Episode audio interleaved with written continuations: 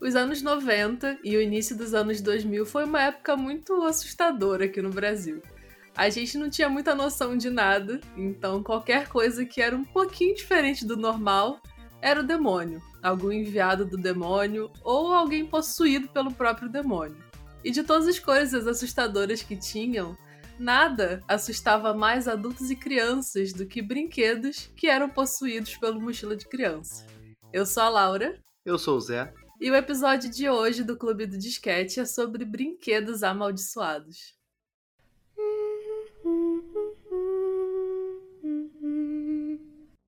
Então, antes de começar a falar, eu acho que é importante explicar o que é uma mochila de criança, porque é, uma, é um termo que eu acho muito bom, a gente gosta muito, usa bastante no dia a dia, mas que muita gente não conhece. Mochila de criança é um dos nomes do, do, do Lazarento lá, do, do Tinhoso. Mochila de criança é porque ele fica nas costas do inocente. Eu acho o lore desse nome muito bom para não usar. Então... Cara, quem inventou isso? Não, eu acho absurdo. Eu acho assim que é, é genial, é genial, genial, Sim. genial. Bota qualquer outro no chinelo. Uhum. Agora, para falar de coisa que dá medo, para você já começar a ouvir de dia esse episódio. Se você tá ouvindo à noite, parabéns, eu não teria coragem. Vamos lá. Primeira coisa que a gente vai falar aqui é sobre o boneco do Fofão. O Fofão, o que, acontece? Ele era um personagem do Balão Mágico. Balão Mágico era um programa que passava na Globo, uh, acho que antes, antes de eu nascer, eu não lembro. Eu não tenho memória afetiva de Balão Mágico. Eu. Só que é, é, muito antes. Assim, se eu não tenho, né? Imagina você. Nossa, em... nossa diferença de idade é tanta, né? Nasceu em 98, sei lá. que 98, vocês 94. Caraca. Vocês 91, nossa, que, que, que diferença. O ano do Super Nintendo. Assim, nasci no ápice da humanidade. Mas assim, trazendo uma informação, é, o primeiro episódio do Balão Mágico foi no dia 7 de março de 1983. Ah, impossível, impossível. 83 nem tinha televisão direito. Então, assim, era uma época que eu realmente eu não tenho nenhuma memória afetiva com Balão Mágico. Só conheço as músicas e, como qualquer música da época, é assustadora. E Verdade. o Fofão era um personagem que fazia parte do programa e ele fez muito sucesso, o que é muito esquisito ele fazer sucesso, porque uhum. a gente já vai entrar na questão da aparência do Fofão. Mas ele fez muito sucesso e ele ganhou um programa próprio lá na Band. O programa Balão Mágico passava na Globo e o Fofão ganhou um programa na Band porque ele fez muito sucesso. Nada fazia sentido nessa época. E aí, como ele fez sucesso, ele ganhou um boneco. Porque o que que acontece? Nos an nessa época, assim, no início, tipo, nos anos 90, a merchandising que tinha para vender de qualquer coisa era boneco e boneca. Não tinha outra coisa. Você não podia fazer um jogo de celular do personagem. Não era fácil você botar o personagem em outras mídias que não fosse boneco e adesivo e álbum de figurinha. Era o que dava. Só tinha isso, era assim que você podia gostar. Eu cansei de brincar com o adesivo do Piu Piu e do Frajola, porque era o que tinha para brincar. Os bonecos eram muito caros. E o boneco do Fofão, ele era uma réplica horrorosa, porque o Fofão em si é um boneco muito horroroso. Não faz sentido nenhum. O nome, assim, beleza, remete a um personagem fofo. Se você nunca viu o Fofão, não veja, porque é um boneco muito feio. É muito feio. E o boneco original dele também era muito feio. Eu queria muito saber que o que, a pessoa que criou a cara do fofão tinha na cabeça? Eu não sei, eu não sei qual é. O que, que o fofão é? Ele é, é um cachorro? É, ele, eu acho que ele é tipo um alienígena, né? Não? Pra mim parece um alienígena. É, ele tem, tem similar, é, similaridade com o Alf, o, o Eteimoso. Verdade, verdade. É, será que foi inspirado no Alf? Ah, era tudo dessa época, né? O ET também é daquele jeito, meio.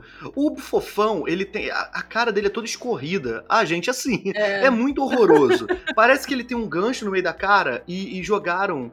Um, eu, não, eu não sei como botar em palavras sem, sem subir sem cair muito o nível do, do podcast. Porque assim, a cara do fofão parece muito. Eu não posso falar aqui. O órgão genital masculino. O ponto é. Não parece, Laura? Não confirmo nem nego. O fofão é muito feio. O fofão é muito feio. O ponto é, o fofão é muito horroroso. Depois do lançamento, começou a surgir boato de que, além de feio, o fofão era manipulado por espírito mal e não satisfeito, ele sussurrava coisas para você. Com aquela cara eu não duvidava. Não, também não. Eu acho que assim, acho que o original já devia fazer isso. No programa. Às vezes era esse o plot do fofão no programa. E o que que acontece? Essa parte da dele sussurrar coisa e ser controlado por espírito eu não sabia. A questão toda do fofão para mim, que eu soube quando era criança, era que se você tirasse a cabeça do fofão, tinha um punhal lá dentro. É. Lá dentro não, né? Tipo, um punhal saindo da cabeça dele, né? Do, do pescoço. Pois é, assim. Ai, meu pai do céu, cara, olha isso. e assim, não tinha explicação nenhuma para nada disso, porque óbvio, era 1980, 1990. Nada naquela época tinha explicação. E o que o pessoal achava que era é que era uma vingança de funcionário da, da empresa e tal. Ou que, assim, óbvio que se não é uma coisa, só pode ser a outra, que era a explicação de tudo, que era pacto com o capeta. Porque aí, tudo na época que ficou um pouquinho esquisito é pacto. O Deus Deus ah, o Deus Senir Deus Deus Deus Enir Deus Enir Prieto. Cara, por que que eu sempre fico com os nomes para ler? Ele era o gerente de desenvolvimento na Mimo, que é a marca de brinquedo que criou o Fofão, e ele deu uma entrevista para Super Interessante falando: Na época, não tínhamos o enchimento em fibra e poliéster como hoje. Então a gente enchia com microesferas de isopor. Como esse material não nos dava estabilidade no boneco, eu precisei desenvolver uma estrutura em que se fixava a cabeça e a introduzia no corpo, com o boneco já envasado com as microesferas. Para facilitar o processo, essa estrutura tinha forma alongada, o que se assemelhava a uma adaga, mas ela não era pontiaguda nem cortante. E aí, a gente não explicou como que era esse punhal, né? Entre aspas, que as pessoas achavam que era. O que que acontecia? Tinha a cabeça, né, do boneco do fofão, e quando você tirava ela do corpo, ela tinha o que as pessoas chamavam de punhal, né? Mas era tipo um cilindro com a ponta triangular. E as pessoas viram ali aquilo ali e acharam que era tipo uma lança, uma faca, uma coisa assim. O pessoal exagerava, né? Aí criou essa essa lenda urbana aí do fofão. É. E é até um favor que o fofão faz, porque para ele te matar com um punhal, ele precisava tirar a própria cara. Então, assim, agradeça porque ele ia te matar sem você ter que olhar para aquele rosto do fofão, que Deus me livre é horroroso. Mas ia ser ainda mais assustador, né? Do que olhar pro fofão, acho difícil. Pô, ia ser mais assustador o fofão te matando ali, ou ia ser mais assustador ver o fofão tirando a própria cabeça e te matando com a própria cabeça? Ah, não, eu já tô na, na situação em que ele já tirou a cabeça, ele já tá em cima de mim sem cabeça para me matar. no meu caso, eu ia esperar um pouco, só ia abrir o olho e. Quando eu tivesse certeza de que a, a cabeça do fofão já tava na mão dele. Meu Deus. Ah, e um outro detalhe sobre esse punhal, entre aspas, é que ele era de plástico, do mesmo material do boneco, né? Não era de ferro nem nada assim, não. Ou seja, novamente o pessoal foi longe demais com, é. com, com crença e superstição. E nessa mesma leva de bonecos que saíram de apresentadores de televisão, a gente tem a famosa boneca da Xuxa, né? A Xuxa já é super conhecida porque as pessoas falam que ela fez pacto com o demônio e coisas assim, que é, se você tocar a música da Xuxa de trás para frente vai ter uma mensagem diabólica, né? Essas coisas que a gente sabe. E tem a história da boneca da Xuxa. E essa história é muito maior e mais. Como é que eu posso dizer? Mais cheia de informações do que eu imaginava. Por quê? O que, que aconteceu? Existem duas versões dessa história que aconteceram em Sorocaba, em São Paulo. E a primeira versão conta o seguinte: tinha uma menina na cidade que ela dormia toda noite com a boneca da Xuxa, até que em uma noite específica Aparentemente, o demônio se apoderou do brinquedo e fez ela crescer muito e se transformou num pequeno monstrinho, como diz aqui a matéria do Jornal da Cidade. E aí, o que, que esse pequeno monstrinho fez? Sufocou a menina até matar ela. E tinha umas unhas que cresceram muito, pareciam que eram garras de animais e tal, uma loucura. Já a outra versão da história, também em Sorocaba, também supostamente com a mesma menina, a história diz que o que, que aconteceu? A menina sempre via as propagandas na televisão da boneca da Xuxa e tal. E insistia, pedia pra mãe, implorava pra mãe ganhar uma boneca da Xuxa. Aí a mãe falou: só se o diabo mandar o dinheiro. E aí, no dia seguinte, a história conta, né, que magicamente apareceu na casa o dinheiro exato do valor da boneca pra mãe comprar pra filha. E aí a mãe, o que, que ela fez? ela foi na loja e comprou. Meu Deus, mas ela sabe que foi enviado pelo diabo. Né? Não era para comprar. aí ela comprou. E aí, quando ela chegou em casa, a filha dela abriu a boneca e tal, né? Abriu lá a caixa e tudo mais. Abraçou a boneca da Xuxa. Mas aí, nisso que ela abraçou a boneca, a boneca se transformou num demônio e sufocou a menina. Então a gente tem duas versões dessa história, né? Uma que a menina já tinha a boneca e do nada, numa noite, eles, ela se transformou em demônio. E a outra, essa do que o, o próprio diabo mandou o dinheiro pra, pra mãe comprar a boneca pra menina. E aí boneca se transformou no demônio e matou a menina. Nossa, com à toa o diabo não tava, né? pois é. Tinha mais nada para se preocupar na vida. Não, é, não tinha nada.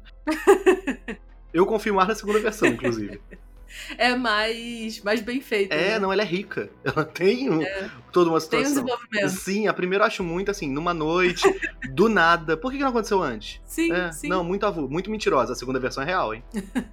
e aí, a matéria aqui do jornal diz que a história agitou a cidade inteira e era o assunto mais falado do dia em todas as rodas de conversa da cidade, principalmente nas imediações da igreja da catedral. Só que ninguém sabia exatamente de onde surgiu esse boato, nem sabiam quem eram essas pessoas, quem era essa menina que morreu enforcada, quem era a mãe, não sabia quem era essa família. Não sabiam nem o bairro, não sabiam nem onde aconteceu essa história, na cidade de Sorocaba. Então, é essa história da, da boneca da Xuxa. Às vezes era marketing da Xuxa também, porque ela já estava tão envolvida nisso, do, do lance das músicas ao contrário. Era tanta coisa que. Ah, gente, fala que a boneca é do diabo também. Pô, já bota aí pra vender mais. Se alguém fala. O fofão já deu já deu o que falar, né? Sim, é, é mídia. Bem ou mal é mídia. O pessoal vai comprar de sacanagem a boneca, vai dar de presente por piada. Assim. Sim. Pô, o diabo tava mandando dinheiro pro pessoal comprar a boneca, não vai comprar? E uma coisa interessante, você falou isso de marketing, né?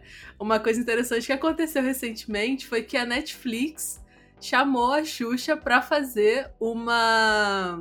Como é que faz? É, como eu digo? Um, um vídeo de promoção pra série Stranger Things. No vídeo a gente vê um quarto de menina, infantil e tal. E no meio dos brinquedos tem a boneca da Xuxa. E ela é possuída, olha só. Mas uma coisa que não bate muito bem é que a história da desse da Xuxa da boneca da Xuxa possuída, de acordo com o jornal aqui, aconteceu na década de 90 e Stranger Things fala da, da história, né? Se passa nos anos 80. Mas assim, a gente tudo a mesma coisa, é. Tudo a mesma coisa. Nessa época, início dos anos 90 e essa época aí, tudo igual. Eu ainda acho que 10 anos atrás era 2000, eu não acho que é 2010. Nossa, então, sim, assim, tá, tá, tá liberado errar isso. nessa, nessa mesma leva de boneca da Xuxa amaldiçoada, também teve a boneca da Eliana. Só que é aquilo, uhum. assim, a da Eliana nunca teve uma, uma, uma coisa tão rica, ninguém morreu por causa dela, né? Entre aspas. Então, assim, o que tem é que o pessoal fala que ela se mexia sozinha e ela andava sozinha. Então, o máximo que a gente tem dessa boneca da Eliana é que aparentemente ela tinha. Ela, ela tava viva, mas ela não matava ninguém, ela só tava lá, sabe? Ela era tipo um Pokémon, tá? Tá tudo bem. Nossa. Uma coisa que eu já vi na internet, inclusive eu achei que fosse a boneca da Eliana, mas não é, porque não aconteceu no Brasil isso. É, a boneca da Eliana é aquela que você mexia o braço dela e ela andava, né? Isso. A, a, você mexia o braço e a perna mexia para andar. E eu já vi um vídeo no YouTube, um não, tem alguns, uns dois, três, sei lá, de uma mulher fora do Brasil, não sei exatamente onde, que ela tinha uma boneca muito parecida com essa boneca da Eliana. E aparentemente a boneca andava sozinha, sozinha entre aspas, né? Mas só andava com a dona. Então, tipo, a dona segurava na mão da boneca e a boneca andava sozinha. Mas ela não mexia os braços da boneca, ela só segurava na, na, mão, na mão da boneca. Ela nem mexia o braço. E aí a boneca andava sozinha. Era bem parecida com essa boneca da Eliana. Pô, e custou o mesmo preço da boneca normal, porque ela saiu uma vantagem boa, hein? ela ganhou uma coisa aí que poucas crianças podem ter. Então, assim. Melhor que a Bebê Reborn. Muito melhor, muito melhor. Os créditos do Bebê Reborn também. É impressionante, né? Como que hoje em dia não tem um Bebê Reborn amaldiçoado. Né? Tá amarrado. Caraca. Cruz credo. E nessa leva de brinquedos amaldiçoados, a gente tem a história da Hello Kitty. A Hello Kitty não é necessariamente uma boneca, né? Tipo, a gente tem bonecas, pelúcias e tal da Hello Kitty. Mas a Hello Kitty é uma personagem da empresa Sanrio, né? Que é uma empresa japonesa. E tem de tudo. Tem, sei lá, você com certeza já viu alguma coisa da Hello Kitty na sua vida. Tem roupa, tem é, material escolar, tem que mais tudo, que tem, tem tudo, qualquer tudo. coisa. A Hello Kitty, é. para quem não sabe, e talvez eu esteja errado com a informação que eu vou dar, é a segunda franquia mais rentável do planeta inteiro. Mais do que, pô, mas Vingadores, muito mais. ah, mas e o Neymar? Muito mais. Ah, mas o Neymar é uma franquia? Mais do que tudo, só não é maior do que Pokémon, porque Pokémon é Pokémon. Hum. Acho que Hello Kitty poderia ser a maior se ela fizesse um collab com Pokémon. Imagina. Quem dera. Teve collab da Hello Kitty com a com Animal Crossing. Tá quase, tá quase lá pra fazer collab com, com Pokémon. Verdade. Então, assim, é bizarro o tamanho da Hello Kitty. Entende isso, que é maior do que tudo que você conhece.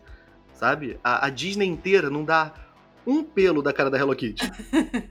pois é. Bom, mas e aí? Teve uma história que começou a circular na internet em 2005 Inclusive, eu vivi essa história. As pessoas da minha escola falavam sobre essa história. O que, que aconteceu? A história que circulava era que tinha uma menina de mais ou menos 14 anos que estava em fase terminal de câncer de boca. E aí os médicos já tinham tirado todas as esperanças da família, de que ela ia se recuperar, que ela ia ficar bem e tudo mais. E a mãe dela ficou desesperada, né, porque a filha estava naquela situação. E aí, o que aconteceu? Ah, o que, que aconteceu nessa época? ela fez um pacto com o demônio. E aí, ela ofereceu a menina ao demônio para que ele curasse ela. E em troca disso, ela criaria uma marca que afetaria o mundo inteiro, que estivesse presente no mundo inteiro, que no caso seria Hello Kitty, né? E aí o demônio conseguiu curar a filha dela e a mãe cumpriu a promessa, criou a Hello Kitty. Tá vendo? O que eu, tu vê que o demônio tem seus favoritos, né? Nesse daí ele curou a menina e deu a segunda maior franquia do mundo. A outra mulher ganhou o dinheiro para uma boneca. Sim. E problema, né? Porque matou a filha dela ainda, ainda teve isso. Tu Meu vê como Deus. ele tem seus favoritos. Não, não matou a filha, a filha ficou bem. Não, não, lá a outra, a dona da boneca da Xuxa. Ah, tá, tá, tá, tá, tá. É verdade. E aí, a, o texto da corrente que circulava em 2005 na internet, circulava no Orkut, o Orkut que a gente já falou anteriormente aqui no podcast, é, a corrente dizia o seguinte: a palavra hello em inglês significa olá, e a palavra kitty, de origem chinesa, quer dizer demônio. Logo, Hello Kitty quer dizer olá, demônio. Vocês podem perceber que a Hello Kitty não tem boca devido ao caso da garotinha ter câncer de boca. A Hello Kitty é um símbolo da nova era. A nova era é uma seita que vai contra todos os princípios de Deus. Ela busca criar símbolos, entre aspas, bonitinhos para agradar a todos. É aquilo, né? Se você parar para pensar, a maior franquia do mundo, ela é feita de símbolos bonitinhos que agrada a todos. E que já estava envolvido em coisa do, do Lazarento também. Então, assim, será que o, o, o, filho do dono do Pokémon também não sofria, sei lá, de câncer, câncer de bochecha? Aí criaram o Pikachu por causa disso?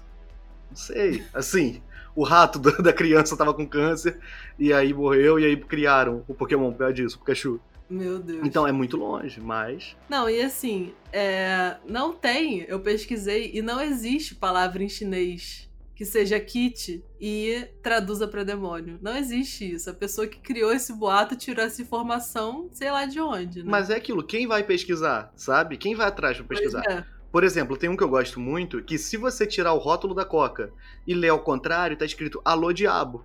Sim, tinha uma comunidade do Orkut sobre isso. Sim, aham. Uh -huh. Mas, pô, eu vou tirar o rótulo pra ver se tá escrito Alô Diabo? Não vou, eu só acredito. Ó, ao contrário, a Coca aí tá escrito Alô Diabo. Tá maluco? É, é. É numa dessa aí que tá mesmo. Aí ele aparece na tua casa, bota o dinheiro pra tu comprar Hello Kitty e tu morre. Não, tá maluca.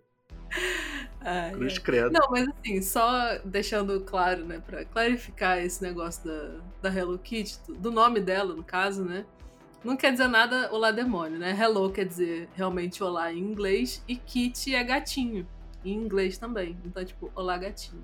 Não tem nada de, de, demônio no nome da Hello Kitty, não, tá, gente? Pode ficar tranquilo. Continue comprando seu caderno da Hello Kitty, sua brusinha da Hello Kitty, que eu inclusive comprei uma ontem. Meu pai amado, cara, tem, tem um símbolo da nova era aqui em casa agora. então, e essa questão toda da Hello Kitty e do Pokémon que também são, são duas coisas que são lá de fora, né? São do, do Oriente, também batem de frente junto com outro problema que veio do Oriente, que são as cartinhas de Yu-Gi-Oh! Né? Foi minha, minha época isso. No início dos anos 2000, as igrejas começaram a cair em cima, assim, cair em cima mesmo, do Yu-Gi-Oh!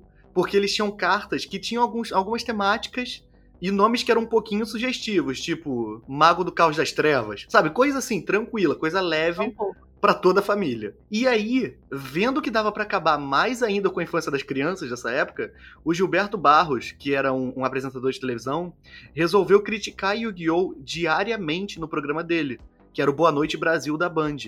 E a chamada do episódio do programa era Conheça Yu-Gi-Oh! O baralho do diabo. Assim, não é, era bem direto mesmo o que, que ele queria fazer. E vendo esse programa e ouvindo as pessoas falando por aí, os pais e avós do Brasil inteiro começaram a mandar as crianças rasgarem as cartas, queimarem as cartas e às vezes até mandava as crianças doarem as cartas. O que não faz sentido, porque se você tava, se você sabia que as cartas faziam mal, por que, que você ia doar essa carta para alguém? é tipo você pegar o dinheiro que o diabo te deu para comprar a boneca da Xuxa e dar para alguém comprar a boneca da Xuxa. Sim. Então, assim, é, é, é, ficar repassando isso pra frente. Então, o pessoal não tava tão bonzinho quanto parecia. E perto dessa época, foi o que eu comecei a falar ali na, na hora que a Laura tava falando da Hello Kitty, o pessoal também cismou muito com Pokémon. E na real, o pessoal cismava com qualquer coisa que viesse do Japão. Porque qualquer anime, qualquer, qualquer coisa que viesse do Japão tinha problemas. O lance é que tem vezes que eu nem culpo. Porque, por exemplo, o nome de um personagem de Dragon Ball Z é Mr. Satan. E direto tinham pessoas, porque ele era tipo um, um ícone pro povo da Terra em Dragon Ball Z, porque ele salvou a Terra, entre aspas.